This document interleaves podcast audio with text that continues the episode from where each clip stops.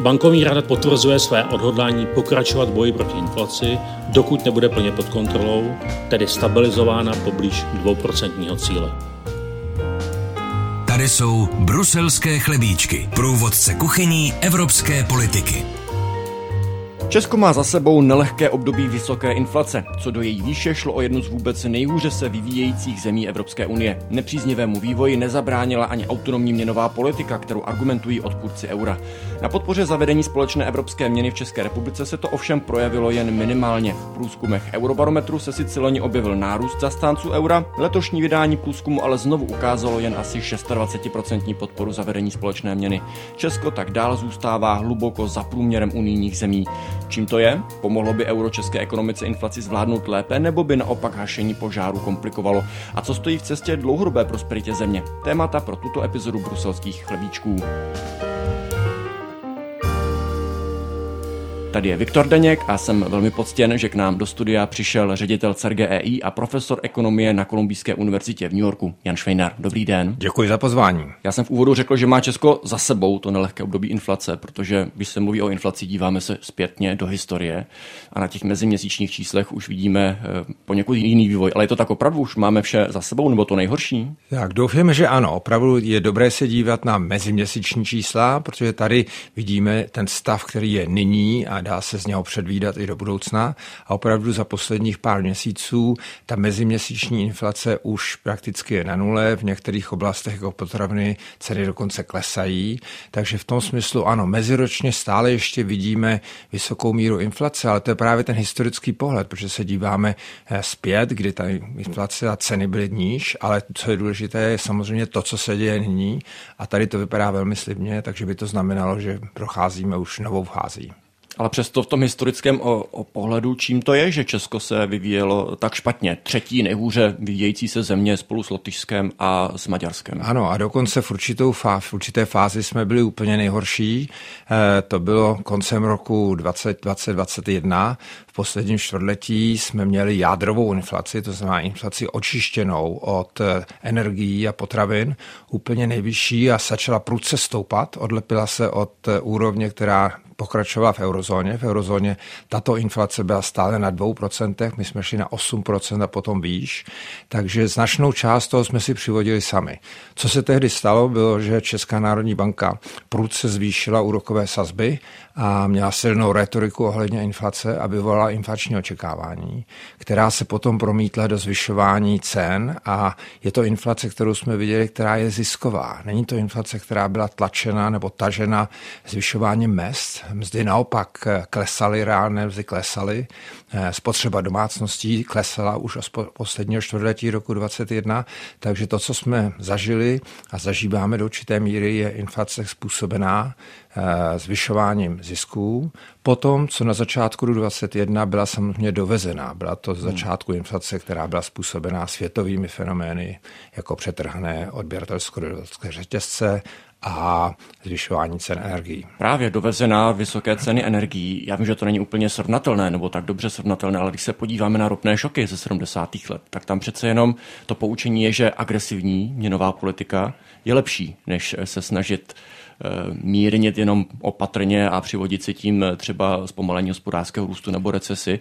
Není to poučení přenositelné do té současné situace, že možná mohla být Česká národní banka naopak ještě agresivnější v tom počátku? Ne, protože v 70. letech prudce rostly mzdy.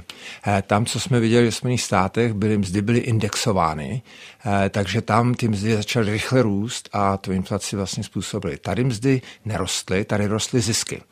Čili tady to byla chyba v první fázi, teda Česká národní banka banka, která prudce agresivně zvedla ty úrokové sazby. A viděli jsme to, co vidíme v některých rychle se rozvíjejících takzvané emerging market ekonomikách, kde vlastně obyvatelstvo a podniky reagují na tuto eh, fázi tím, že zvyšují ceny, po případě zvyšují, snaží se zvýšit mzdy. Jak říkám, u těch u nás nedošlo k tomu zvyšování mest, takže to bylo taženo především vysokými zisky. A tady potom byl problém, že vláda eh, neodsála tyto zisky, že neřekla, že vlastně zdaní všechny extra normální, neočekávané zisky, protože jednak by tím zamezila inflaci, protože podniky neměly vlastně podnět eh, ceny zvyšovat, hmm. když by věděli, že všechno toto bude odsáno. Stát by měl velký příjem do rozpočtu, takže by to bylo win-win neboli výhra hmm. na celé čáře. Ten hlavní nástroj, který centrální banka má pro řízení měnové politiky, to jsou úrokové sazby, ale neříká právě tím zvýšením úrokových sazeb centrální banka všem ostatním v ekonomice. Dívejte se, my s tou inflací bojujeme, nemusíte se bát. Není to naopak nástroj na mírnění těch inflačních očekávání? To je samozřejmě správné v případě, že je to inflace, která je tažena domácími jevy jako zvyšování mest. Eh, tato inflace byla vyvolána vnějšími vlivy, už jsme se o tom zmínili, že to bylo právě přetrhané odběratelsko-dodavatelské řetězce, námořní doprava, eh, vzrostla její ceny, vzrostly pětinásobně, eh, energie vzrostla. To jsou věci, s kterými Národní banka jedné či oné země prostě není schopná tomu čelit. To je něco, co eh, bohužel je to šok, který máme. A pak většinou v mnoha zemích, to se stalo ve Spojených státech, následuje zvýšení mest. U nás nenásledovalo. Čili u nás to vlastně byl jiný fenomén. U nás to byl ten fenomén zvyšování zisku. S tím pak Česká národní banka nemůže moc dělat. Tam to bylo na vládě opravdu, aby tyto zisky odsála vyšším zdaňováním těch extranormálních to znamená neočekávaných zisků. Když se srovnáme tedy s, se státy platícími eurem, tak Evropská centrální banka k tomu přistoupila výrazně opatrněji než Česká národní banka. A teď ta důležitá otázka, kdyby Česko mělo euro a e, nemělo tedy autonomní měnovou politiku, ale tu společnou, zvládlo by tu situaci lépe? Ano, protože vidíme, že země v eurozóny, jak jsem nazačal, už koncem roku 2021 e, jejich e, inflace, a zvlášť teda ta jádrová inflace, nešla nahoru tak jako ta naše. A co vidíme od té doby je, že země, které nemají euro a které razantně zvyšovaly úrokové sazby jako my, Maďarsko a Polsko mají mnohem vyšší jádrovou inflaci, než má eurozóna a v tom smyslu opravdu být i součástí eurozóny, kde ta Čes- eh, Evropská centrální banka postupovala, jak jste řekl, opatrně. Oni řekli, my budeme situaci sledovat, analyzovat, zvýšíme úrokové sazby, jestliže to bude potřeba a zvyšují je, zvyšovali a ještě možná budou dál mírně zvyšovat, ale jsou stále mezi třema a čtyřma procenty, čili daleko od sedmi procent. Hmm, která Česká národní banka drží už. Která drží už další dobu. Tady bych poznamenal, jestli mohu, že si myslím, že od té doby Česká národní banka jedná, myslím, odpovědně a správně, protože se snaží utišit ta inflační očekávání. Takže to, že drží úrokové sazby na dané úrovni a nehýbe s nimi, je myslím správné, aby lidé a podniky, firmy začaly očekávat, že teda už se věci nemění a tím, jak vidíme, že inflace začíná klesat, tak bude postupně moc Česká národní banka i snižovat úrokové sazby. Na druhou stranu Česko má také rekordně silnou korunu a ta ale pomáhá snižovat inflaci. To je ano. protiinflační tlak. Tak nepomáhá naopak eh, teď autonomní měna to, že nemáme euro, tomu tu inflaci hasit. Ano, ale na druhou stranu tady se opravdu nedá předvídat, jak silná nebo slabá ta měna bude, protože je to nejenom politika České národní banky, ale též chování investorů z celého světa, jakou mají poptávku po koruně, jestli ji zvyšují nebo snižují. Takže je to instrument, je to nástroj, který není zcela pod kontrolou té či oné eh, centrální banky. Může teď centrální banka dělat ještě něco pro to, aby tlumila ta inflační očekávání?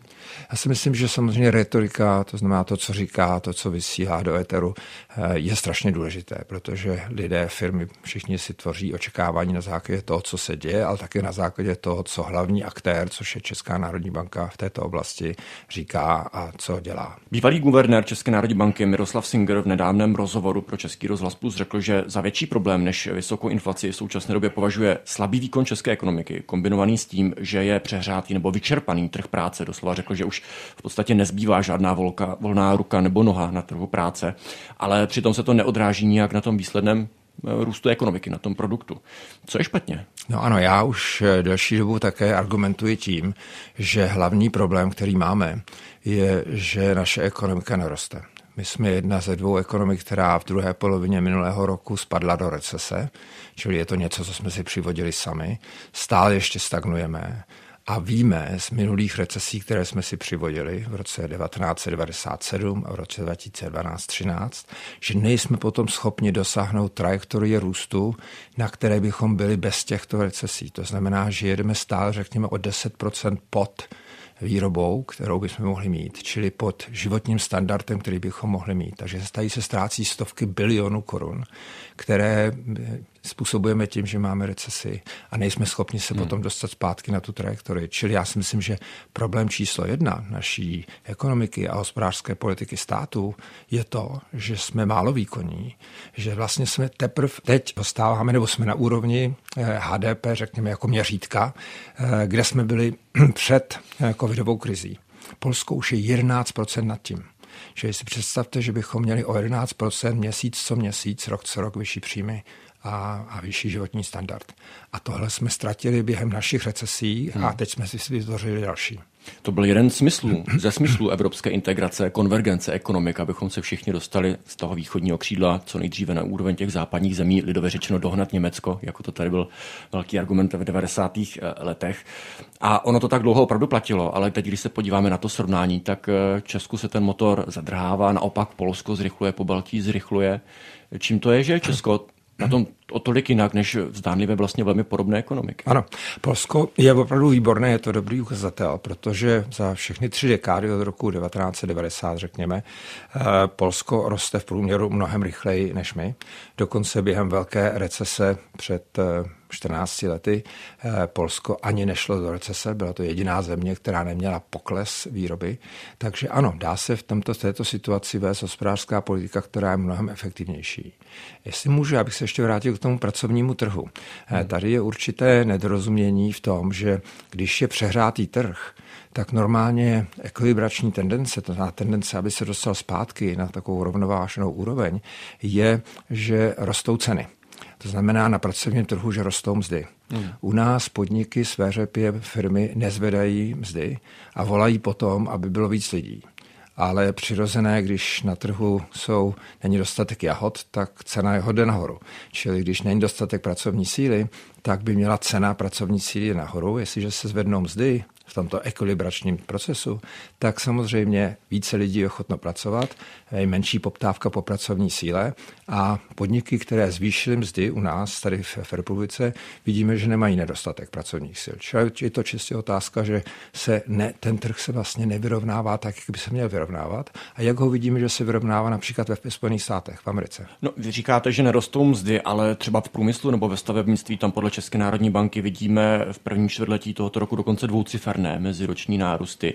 Jsou ekonomové, včetně těch, kteří sedí v radě centrální banky, kteří říkají, že se možná Česko dostává do mzdově inflační spirály. Tak eh, jak to, že mzdy nerostou? No, tak ty, ty mzdy eh, se zvedají velice pomalu a později než inflace. Čili je důležité si uvědomit, že reálné mzdy, to znamená mzdy očištěné od inflace, klesaly velice prudce, stále ještě klesají a jsou daleko za inflací, čili kupní síla mzdy se snížila podstatně. Čili v tomto smyslu ne, mzdy netáhnou tu inflaci, oni se ji snaží dohnat. To, co vytvořilo tu inflaci a tahlo ji do posud, tahne, jsou zisky. Hmm. Když se vezmeme, z čeho je složeno HDP, to znamená to, co vyrobíme, je to to, co jde zisku a to, co jde mzdě. A tam mzda nešla nahoru, teprve teď se zvedá a zvedá se méně než inflace. Takže v tom smyslu všechno je na straně zisku. Když eh, růst těch mest očistíme od, o inflaci, tak eh, skutečně se tady mzda snížila v průměru o 7,5% meziročně. Ale kdyby se opravdu zvýšila o celou tu inflaci, dvoucifernou inflaci, tak eh, není to tedy opravdu argument, eh, že bychom se dostali do té mzdové inflační spirály? No tak tady bude otázka, jak nám poroste ekonomika. Jestliže ekonomika roste, neroste, to mohou přesně tak. Jestliže ekonomika roste, tak mohou růst mzdy. A takže tady je otázka, proč vlastně ekonomika neroste, proč hospodářská politika nespůsobuje růst mest. A samozřejmě velice restriktivní hospodářská politika omezuje růst ekonomiky, no a od toho se odvíjí potom všechno ostatní. Posloucháte Bruselské chlebíčky, průvodce kuchyní evropské politiky. Najdete je také na webu plus.rozhlas.cz, v aplikaci Můj rozhlas a v dalších podcastových aplikacích. Vraťme se ještě k tomu, proč česká ekonomika neroste nebo roste pomaleji než jiné srovnatelné ekonomiky v zemích e, eurozóny. Máme teď za sebou e, několik šokových období, ze kterých se stále ekonomika ještě e, vzpamatovává a před námi dlouhé období té takzvané zelené transformace, která bude jistě velkou výzvou nejenom pro Českou republiku, ale pro řadu dalších zemí. Když se podíváme na to srovnání s jinými státy, jak je Česko připravené na takovou, řekněme, opravdu výzvu, jako je kompletní transformace ekonomiky, dekarbonizace? Tak samozřejmě je zde určitá příprava, ale zatím zaostáváme za jinými zeměmi, takže v tom smyslu jako nejsme připraveni tak jako ostatní. A část výroby, řekněme, která je eh, z alternativních zdrojů, je stále ještě poměrně nízká. Podniky, samozřejmě ty, které jsou nadnárodní, tak se už připravují, protože ty ví, že budou muset fungovat tak, jako všechny ostatní podniky, ale většina středních, menších podniků u nás stále ještě nechápe ten význam a jak rychle vlastně se celosvětová ekonomika posunuje směrem k zelené ekonomice a že požaduje od svých dodavatelů, aby tak působili taktéž. Právě proto se na to ptám, protože ono se to zdá, že to je ještě daleko, ale řada těch změn už začne nabíhat v těch nejbližších letech. A když se podíváme na jiné státy, tak zatímco v Česku se vede debata o tom, jestli Green Deal ano nebo ne, jak ho zpomalit případně, tak jinde Čína je mnohem dál než Evropa. Spojené státy jsou mnohem dál než Evropa. Mluví se tady o, tom plánu amerického prezidenta Joe Bidena, který chce nalít miliardy dolarů do ekonomiky na podporu právě zelených technologií a je tady velká obava, že by firmy z Evropy mohly utéct za lepšími podmínkami právě třeba do Spojených států. Není to nakonec tak, že Evropská unie tlačila paradoxně v české debatě málo na tu dekarbonizaci v porovnání se, stá- se zbytkem světa? Ona, ona tlačila, Evropská unie tlačila hodně, jednotlivé státy, a my jsme to dobrým příkladem nešli tak rychle kupředu tím, s tímto směrem. Amerika zdálo se, že zaostává, ale Biden udělal velký krok eh, kupředu a opravdu, co vidíme v Americe nyní, že se přeorientovává velice rychle na zelenou ekonomiku a ano, jak jste zmínil, jsou evropské firmy, které budou využívat eh, dotace, které v Americe existují, nejenom pro americké firmy, ale pro kterékoliv firmy, které se usadí v Americe a že tam přejdou. Takže tam uvidíme, už to vidíme, ten tok už je, že firmy eh, přecházejí do Spojených států a jestliže Evropa si nepospíší stejným směrem, a myslím, že si pospíší, ale pak, když si nepospíší, tak ten přechod bude ještě silnější. Je ten přechod něco, co brání tomu dlouhodobějšímu rozvoji české ekonomiky? No tak ta ekonomika se musí přizpůsobit. Je to všechno jako všechno předtím, když se dělala automatizace, mechanizace, kontejnerizace a tak dále. Země, které se nepřizpůsobily dost rychle, začaly zaostávat. Takže to je to samé zde a řekl bych ještě výrazněji. Takže v tomto smyslu myslím, že opravdu musíme mít politiku, která jde tím směrem jako ostatní země a měli bychom být na špici místo pozadu. A máme ji tu politiku, kterou bychom měli mít? Já myslím, že retorikou už ano. Já myslím, že jsme si toho vědomi, takže v jednáních a tak dále to je. Zatím se to ještě neprojevuje úplně v realizaci. Takže to, co v tuto chvíli česká ekonomika potřebuje, to je zabrat v té implementaci, tedy přesně tak, přesně tak, na celé, na, celé, na celé ploše. A jak říkám, nadnárodní firmy se tím směrem už orientují, ale je potřeba, aby to opravdu prošlo celou celkovou ekonomikou.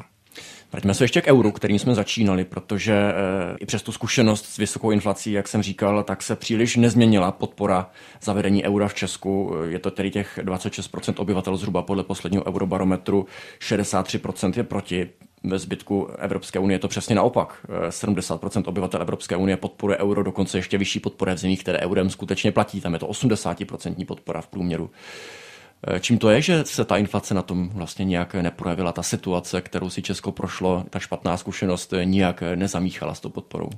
Já myslím, že to je politická orientace politické Eh, elity českého eh, státu. Od roku 2000 jsme vlastně připraveni vstoupit do eurozóny. Česká národní banka v roce 2000 oznámila, že splňujeme podmínky nebo můžeme splňovat podmínky vstupu do eurozóny, takže od té doby vlastně eh, bychom mohli vstoupit, ale to rozhodnutí je politické. Že a, a samozřejmě, když politická elita je proti vstupu, tak často potom obyvatelstvo je proti taktéž. Všimněme si, že většina lidí chtěla vstoupit do Eh, Evropské unie a s tím se samozřejmě nese i ten závazek, že v určitém časovém horizontu stoupíme do eurozóny. Hmm. Takže tady je určitá, určitá nerovnost v tom, jak lidé viděli vstup do Evropské unie a jak se staví k euru.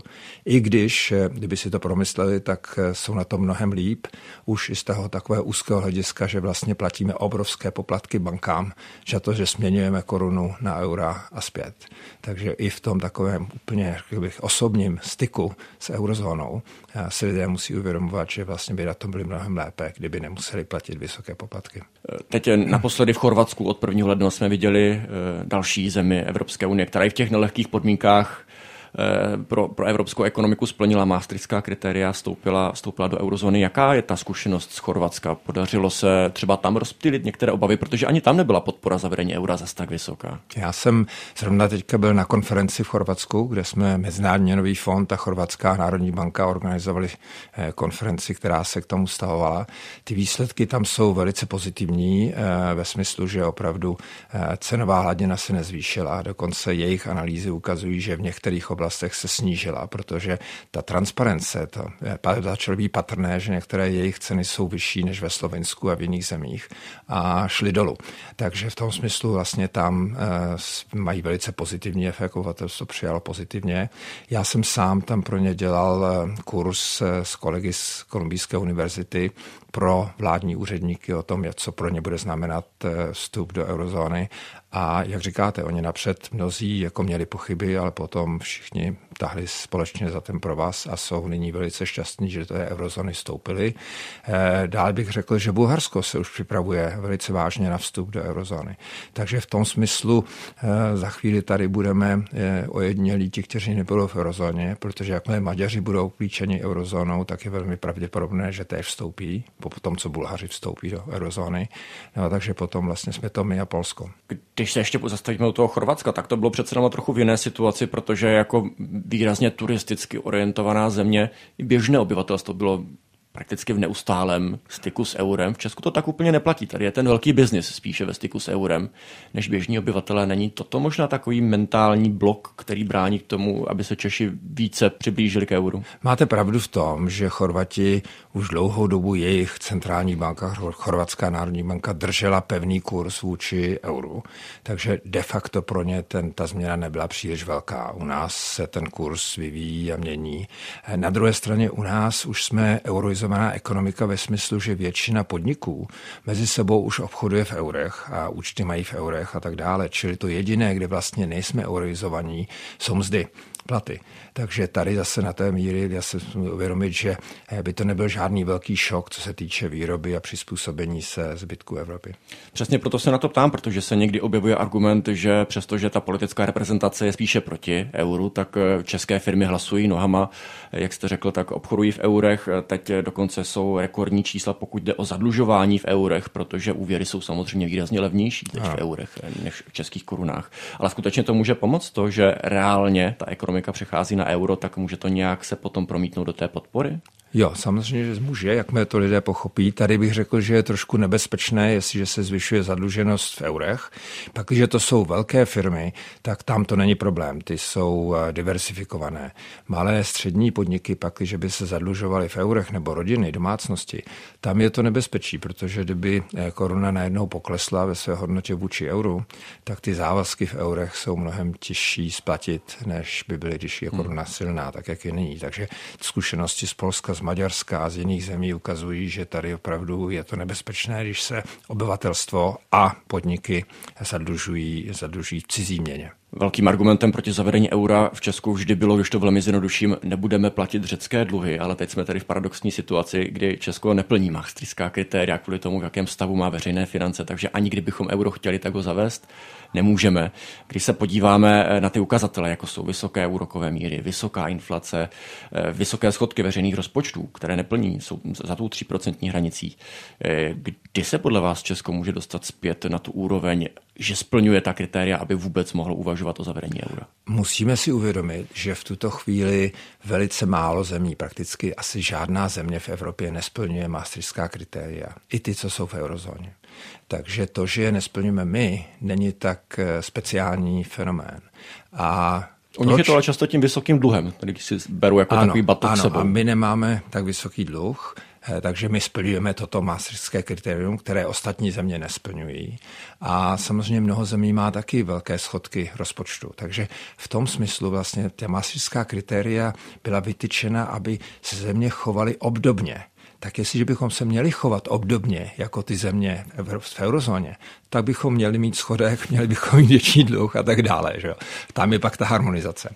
Ale vážně, když budeme se seriózně mluvit, eh, nemá význam říkat, že nemůžeme vstupovat do eurozóny, protože nesplňujeme jedno nebo dvě tato kritéria, protože, jak říkám, většina zemí byla zasažena stejným vnějším šokem, covidem a tak dále a nesplňují tato kritéria dočasně. My ho též nesplňujeme dočasně. Takže v tom smyslu to není něco, co by mělo ovlivnit naše střednědobé a dlouhodobé myšlení a působení. Samozřejmě, že se toho schodku můžeme zbavit, když se ho zbaví ostatní, tak též. Je to těžká věc, samozřejmě, bojuje se o to, ale musíme si uvědomit, že schodek, to znamená, kolik si stát půjčuje, kolik vydává, je nástroj, to není cíl. Cíl je životní úroveň obyvatelstva měřená, řekněme, hrubě HDP a tam nejsme dobře, tam opravdu jsme za ostatními. Hmm. Takže to je ten problém. A jestliže s nástrojem toto ještě zhoršíme, no tak se vzdálíme samozřejmě tomu ideálu. Já si tak škarolicky říkám, jestli bychom se nikdy nemohli dostat do situace, kdy ostatním budou říkat, že nechceme platit ty české dluhy, tak aby to nebylo potom naopak s tím Řeckem. Jas, jasně, tak tam ještě jako není ten problém. My jsme jedna z nejméně zadlužených zemí eh, v eurozóně, eh, v, pardon, v Evropské unii, a takže to není náš problém. Ten problém je, jak dostat ekonomiku do vyšších obrátek. A když ekonomika poroste, tak zadlužení klesá, protože zadlužení je, HDP, je, je dluh dělený HDP. A jestliže HDP klesá, tak dluh zadlužení stoupá, i když nezvyšujeme dluh, to si musíme uvědomit, to je důležité. Dále ještě v tomto kontextu většina zemí, která se vymanila z velkého zadlužení, se vymanila po druhé světové válce tím, že velice rychle rostla. Německý mirákl jako příklad. Jo.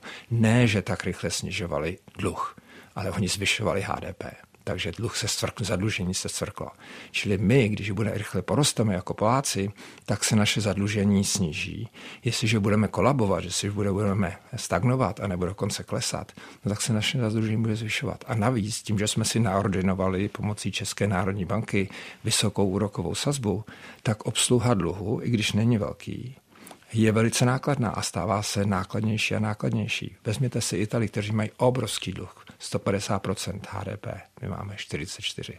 150 oni přejednali financování dluhu v době, kdy byly nulové úrokové sazby nebo velice nízké úrokové sazby a platí, platí nyní méně než dříve na obsluhu svého obrovského dluhu. Už jsme o tom mluvili, ale přece jenom závěrem. Jaký je teda ten recept na to dostat ekonomiku do rychlejších obrátek? Co by Česko mělo udělat v bodech? Dobrá hospodářská politika. Tak samozřejmě to razantní zvyšování úrokových sazeb utlumilo ekonomiku, takže to přispělo k tomu, že jsme šli do recese. Hospodářská politika vlády nebyla dostatečně eh, eh, konkurenceschopná. Takže já myslím, že tady opravdu dobré investice do infrastruktury, eh, po tom, co se zreformuje školství a vědecký sektor, tak do vědy a do školství, to je to, kam musíme směřovat. No a krátkodobě neořezávat nezbytně eh, rozpočet tam, eh, kde je prorůstový, tam, kde prostě opravdu výdaje jsou dobré. Takže tam bych řekl, že eh, část toho balíčku je prorůstová. Jestliže například snížíme stav státní zprávy tam, kde jsou neproduktivní lidé a přesuneme do soukromého sektoru, kde jsou produktivní a ten soukromý sektor volá potom, že potřebuje lidi, tak to je win-win, to je výhra na celé čáře, protože se sníží zaměstnanost sektoru, který je neproduktivní a zvýší se tam, kde je produktivní. Stát má menší výdaje a získává více zdaní z vyššího HDP, které je produkováno. Tam nechci říct, že celá státní zpráva je neproduktivní. Jsou samozřejmě sektory, které jsou velice a části, které jsou velmi produktivní.